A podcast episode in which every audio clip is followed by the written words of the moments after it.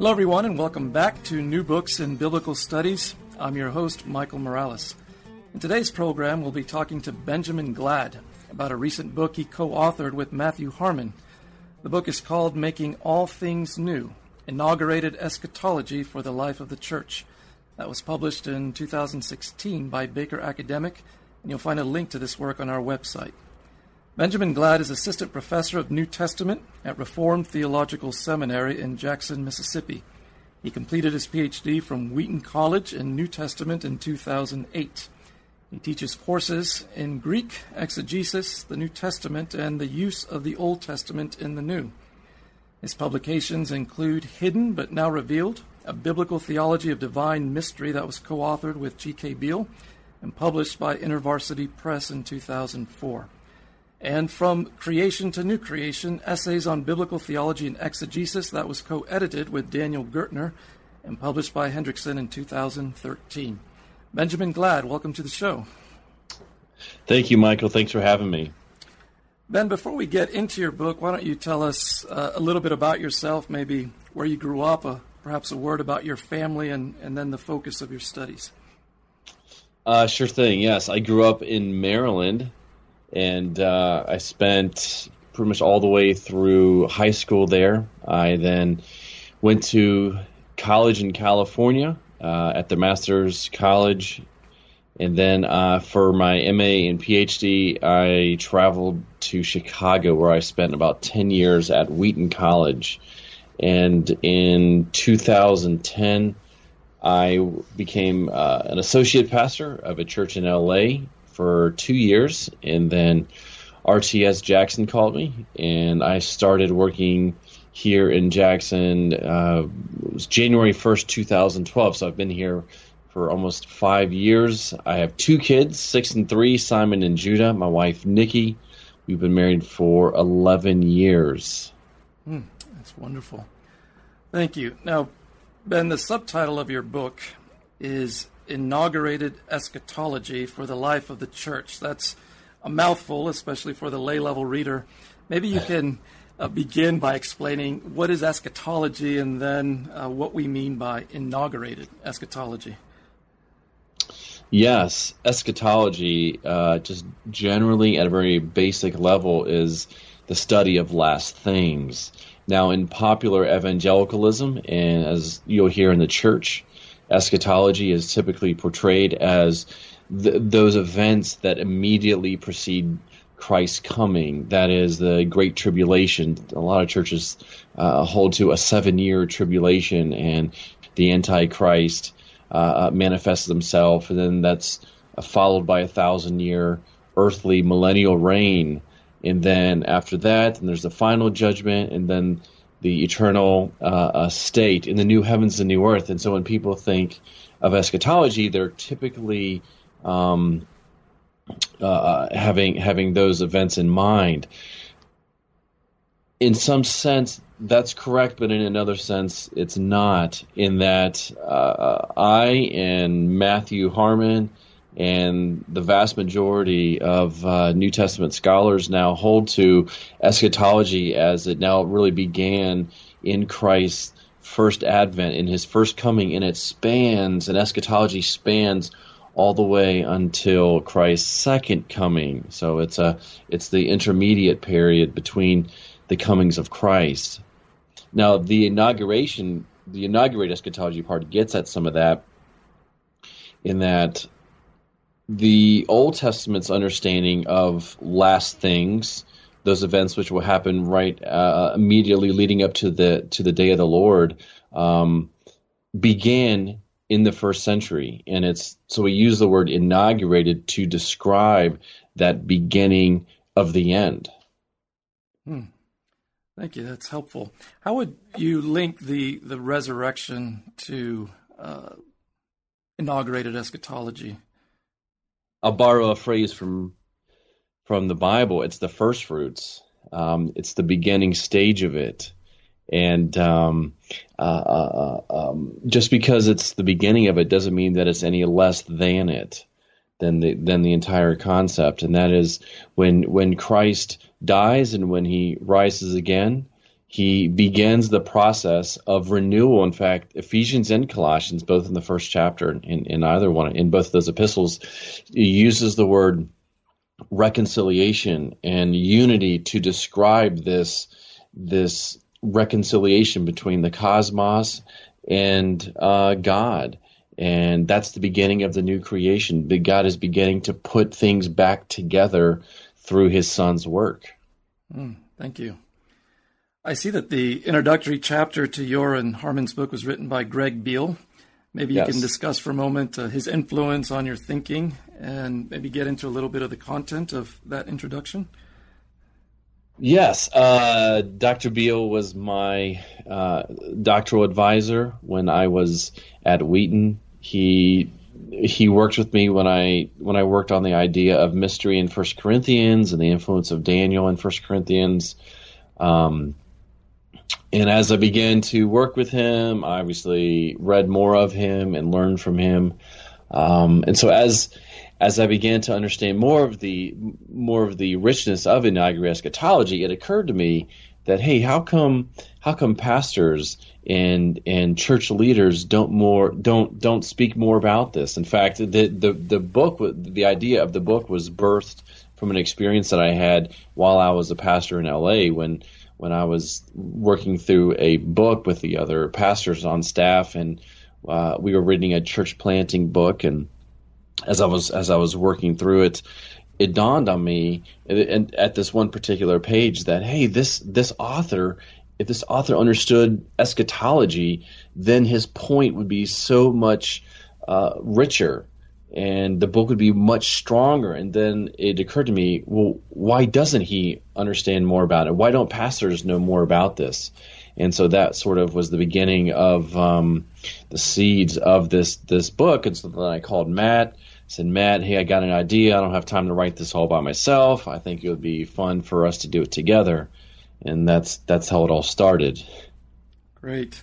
Now that's is quite a shift in thinking for many people where we think about the latter days as some future period way beyond us, and then to be told, actually, no, we are in the last days now. And um, I'm looking at page six and seven and following of your book where you talk about the phrase latter days, Beharith Hayamim, in the Old Testament, and argue that this is not just talking about some indefinite time in the near future, but literally eschatology, and then you give some helpful aspects of that on page seven. Can you maybe just go over some of those, some, some of these elements that uh, define uh, the expectation for eschatology in the Old Testament? Yes. So uh, in, in, chapter one, as you had mentioned before, uh, uh, Greg Beale wrote this chapter, so that's that's where we are here. He talks about how the Old Testament, though in some, you know, at the earlier portions of the Old Testament are a little bit vaguer. It's the language is thicker, but as you work through the prophets, it becomes clear as to what what eschatology really begins to look like.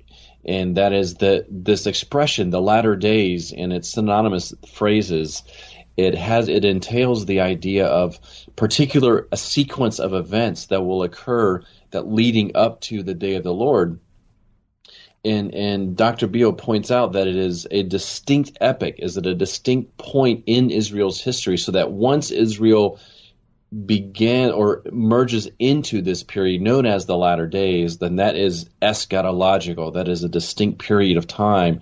And as that time unfolds, you could you could sort of summarize it very very quickly. The bad things and then the good things. and and it goes tribulation, suffering. There's this antagonist that arises, oppresses the Israelites, and then the Messiah comes, defeats this antagonist, defeats the false teaching, overthrows the kingdom. Somewhere it, he, this Messiah appears to suffer to some degree in the midst of this conflict, but in his death he restores and establishes the kingdom.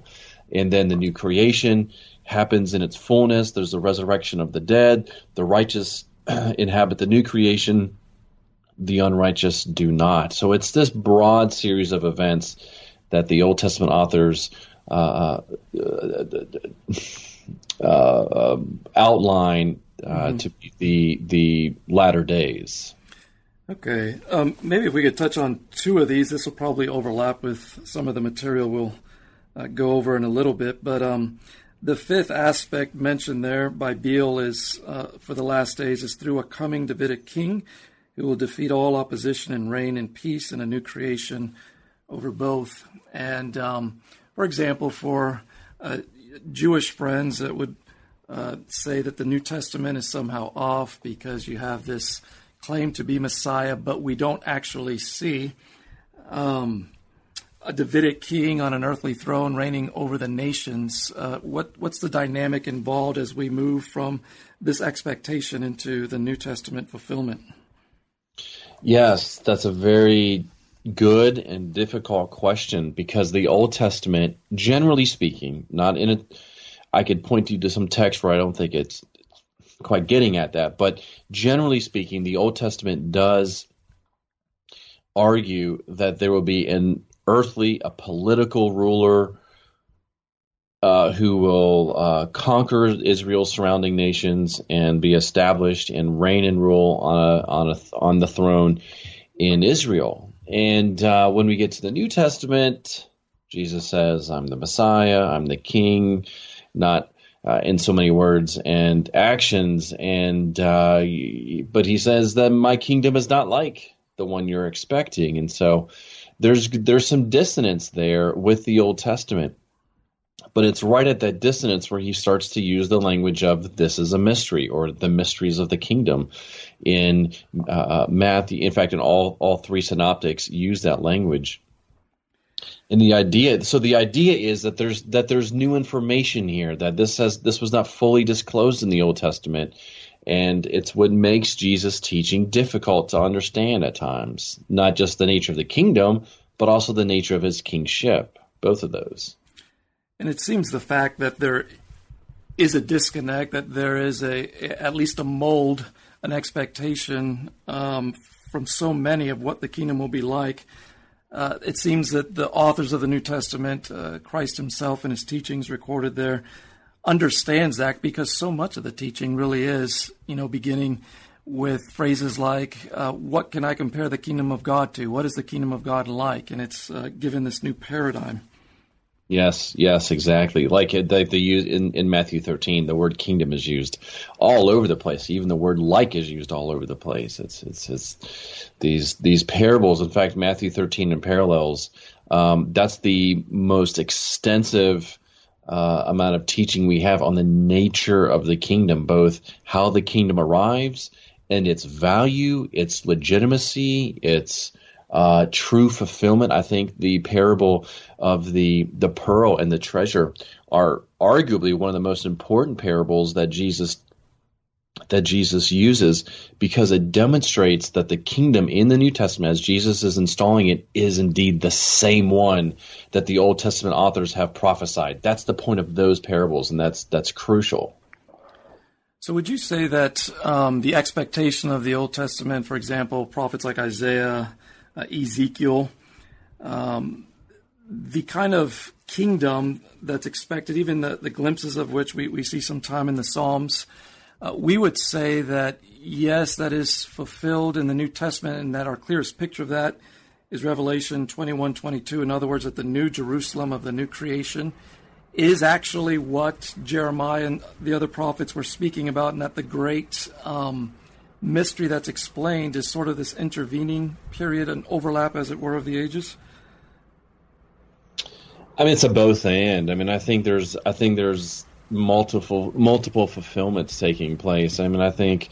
Uh, I mean, if you if you just, especially Matthew's gospel, uh, uh, he'll he'll tap into these very explicit uh, prophetic books and say, "It's here, it's fulfilled. Don't you see it?" And then and then we can read in Revelation 21 and 22 in those same texts that talk about the kingdom and the new creation are employed once again in saying, "Hey, now it's finally fulfilled." So it's a both. It's it's an initial fulfillment and it's a final fulfillment. So we use the idea, we use the wording of already and not yet to explain how can Old Testament texts be fulfilled m- multiple on multiple occasions, and not only are they fulfilled on multiple occasions, but their their fulfillment gets bigger and bigger. Thank you. Now, turning to the ninth of the, the ten elements that Beale mentions, um, uh, it has reference to God's bestowing the Holy Spirit. And uh, I'm, for example, working on Numbers. Moses there, you know, longs for uh, all of God's people to have His Spirit the, the same way that Moses himself mm-hmm. experiences, and we see those mm-hmm. prophecies like in Joel 2. Um, mm-hmm. Talk a little bit about that transition into the New Testament. Yeah, so uh, again, to refer to Dr. Beale, he uh, Greg Beale thinks that Joel turns Moses' wish into a formal prophecy. Because if you study the links between Numbers 11 and Joel 2, there actually seem to be pretty a pretty tight connection between those two. Um, and then as Peter declares uh, in Acts in Acts 2 that indeed uh, Joel is being fulfilled uh, at this time or at at Pentecost it's uh, it's a legitimate it's I think it's a legitimate fulfillment, and I think it's the the arrival of the Spirit not just signals the new covenant, the forgiveness of sins, which which are amazing and and hugely important, but it also signals the, the uh, God coming down, heaven coming down, and in God's presence now invading people and not not being confined to a physical structure, but now God is dwelling truly in the midst of in the midst of people. Thank you. That's helpful. Now, your chapters two and three are entitled uh, "The Nature of the End Time Church," "Life," and then "Life in the Overlap of the Ages." And I don't know if it might be helpful to walk through the basic storyline of the Old Testament before we get into that, but I'd like to uh, essentially get the basic gist of those two chapters.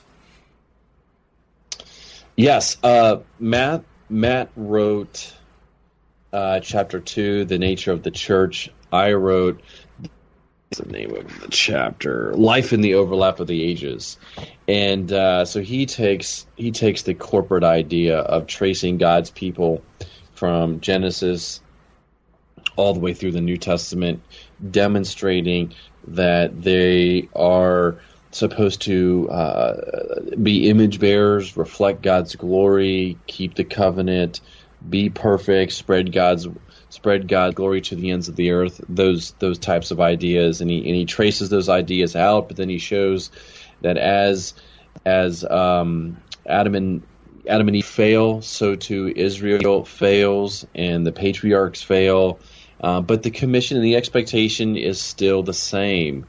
And then as we get into the New Testament, we learn that Jesus, as the perfect image of God and as the Son of God, and as Adam and as Israel, all of those things are wrapped up together. Um, he gets it right. He achieves what Adam and Israel should have done, and that now, by faith, as we as we hold fast to Christ, we in turn participate in the realization of those promises.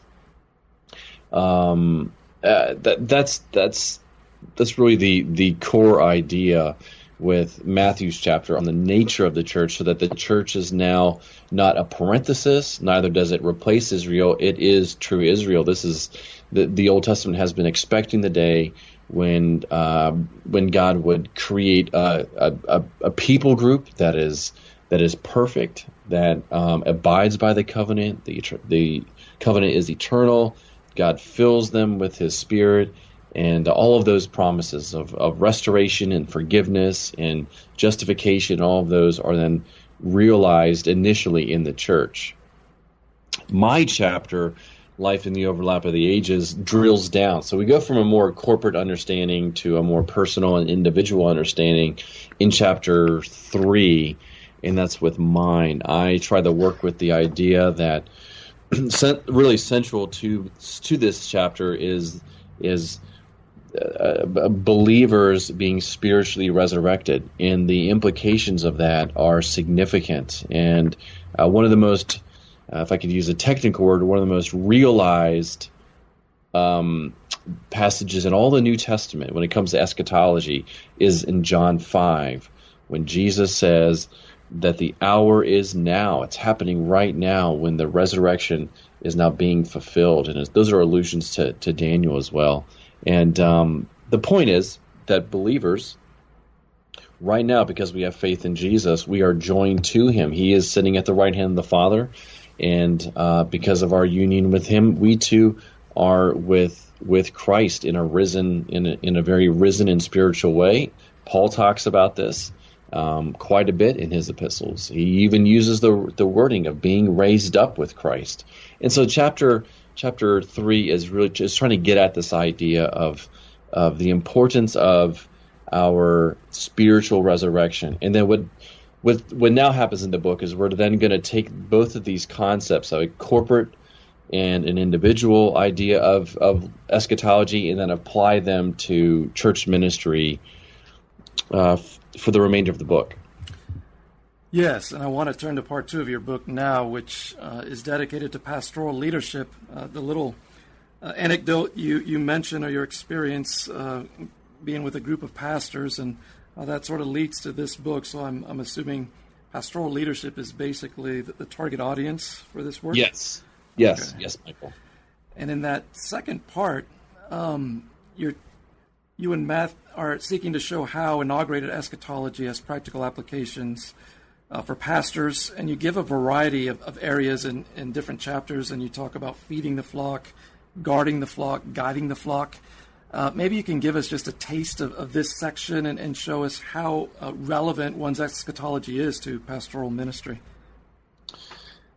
Part two of the book is is exactly that. It's a fleshing out. So the first three chapters are more theological, uh, they're establishing a framework, and then the last two parts of the book take that framework and begin to work it out in pastoral ministry. Matthew writes the the, the first the first in, of part two pastoral. Um, he we, we call it feeding the flock, and it's about preaching.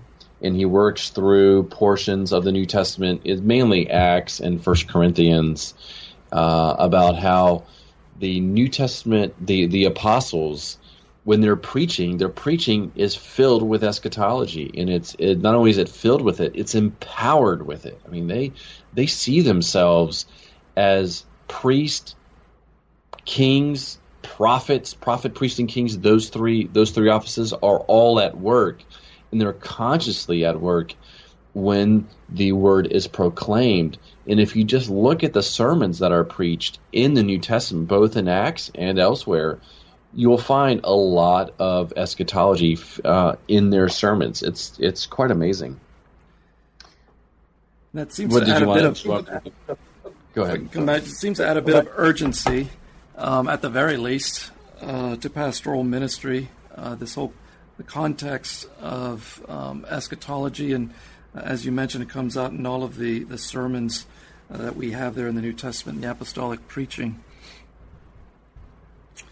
There's, it's, it's, I mean, Paul himself says, and today, you know, uh, accept, accept my word today, accept the gospel today, right now. That's wording from, from Isaiah, I believe.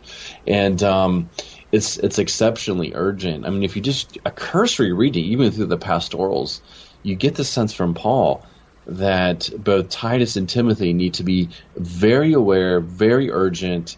Um, it's it's it's it's a call to arms, and they and it, uh, it's a it's a full court press, and it's a full court press because, and this is where my my chapter comes in. That is because they need to guard the word, guard the uh, gospel. Why do they need to guard it? Because it's the it's the tribulation. Both the kingdom is arrived and the tribulation has commenced with Christ's first comings and first coming. And so now the apostles have to guard and protect the message because false teachers in the spirit of the antichrist is now at work. And it's absolutely essential that Timothy and Titus and these elders hold fast to what they have received because the tribulation is broken in, the anti, the spirit of the antichrist is there, and there are false teachers all over the place, and um, it's yeah, it's it's it's a it's a it's a um, it's a directive that the church has to continue to pass along. It's easy to slack in that area. Right. Turning to part three now, the final section of making all things new. Uh, it's called End Time Ministry. The subtitle is Service in the Latter day Temple of God. And uh, I'm going to quote from page 115. You, you were, Matt, right. Uh, eschatology not only enriches how pastors lead their churches, it also energizes and informs how the church interacts with God and the world around us. And then you have uh, chapters relating to corporate worship, uh, to prayer, and to missions. And perhaps um, uh, the least obvious for many will, will be how inaugurated eschatology relates to corporate worship. Maybe you can touch on that for a little bit.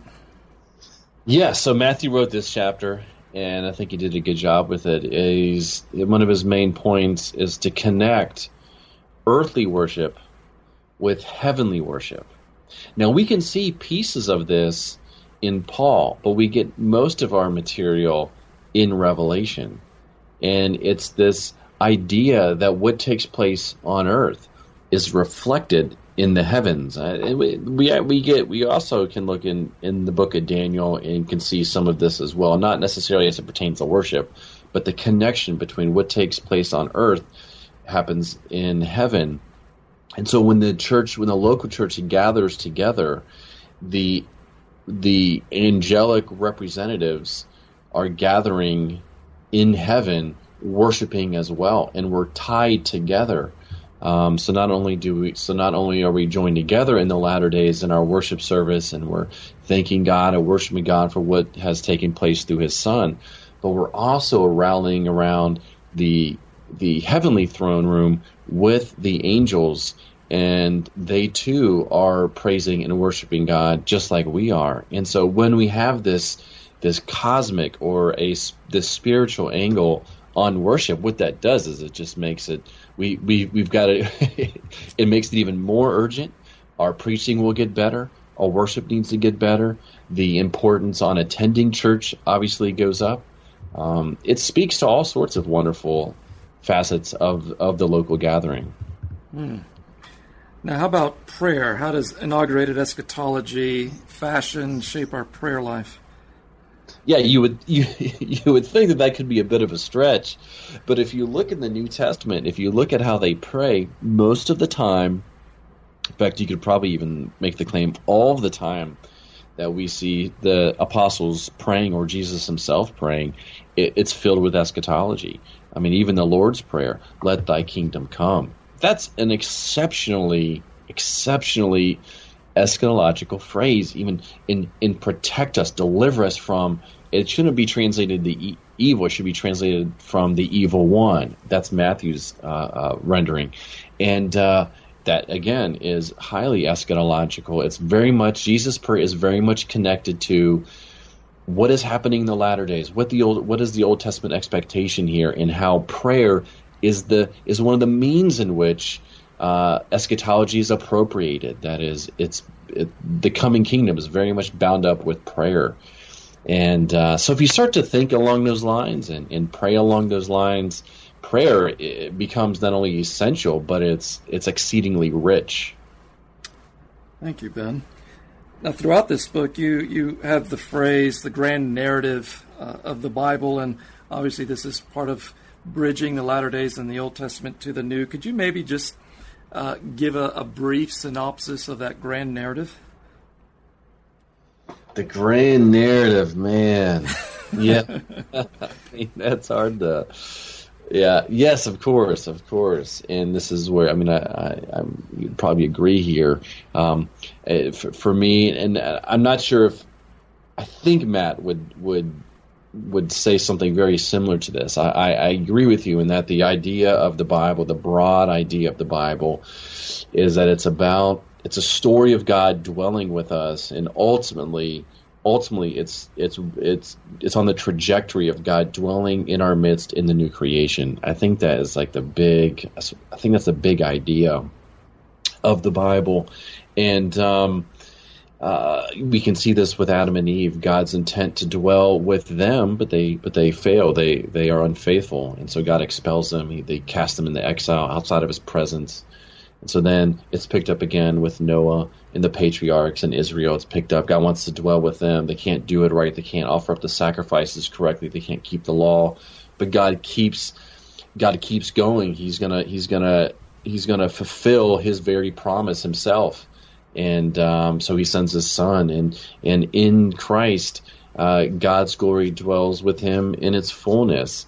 And uh, so we see that's such a such a main point of all four Gospels is that God has come down in Jesus, and uh, so now that we're now with the church, as we enjoy Jesus, we trust in Him, we um, have we put our faith in Him. We are now the very place of God, and heaven is now coming down, and that awaits Christ's second coming when all this will be fully and completely realized in the new creation. And so all of the, I, I, th- I think those are just big, big picture type ideas about the story, the narrative.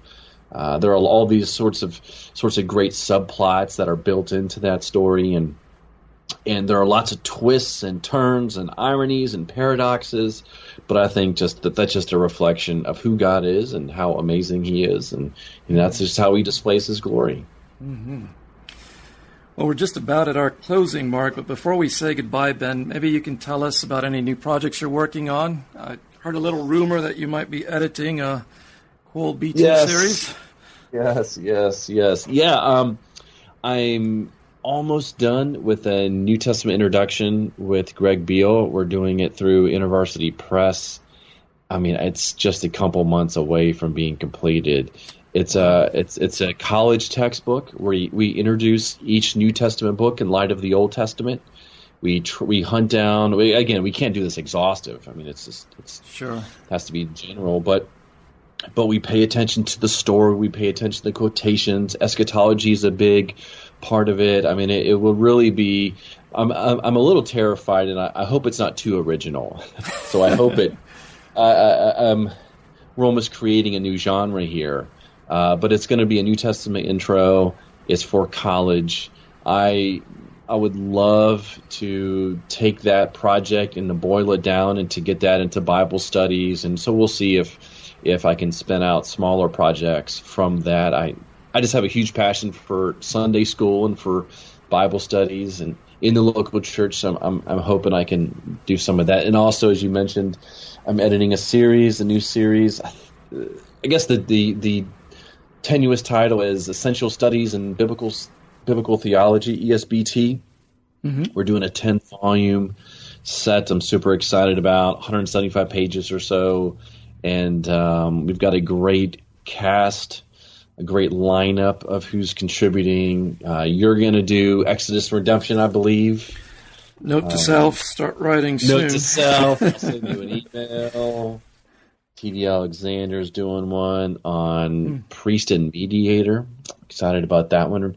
Uh, Stephen Dempster is doing one on Kingship and Kingdom. Right I'm doing one on yes, that's going to be great. I'm really excited about that. I'm doing one on Adam and Israel. What does it mean to be the people of God? And uh, Matthew Harmon, again, who who wrote Making All Things New with me, he's going to do one on sin and exile.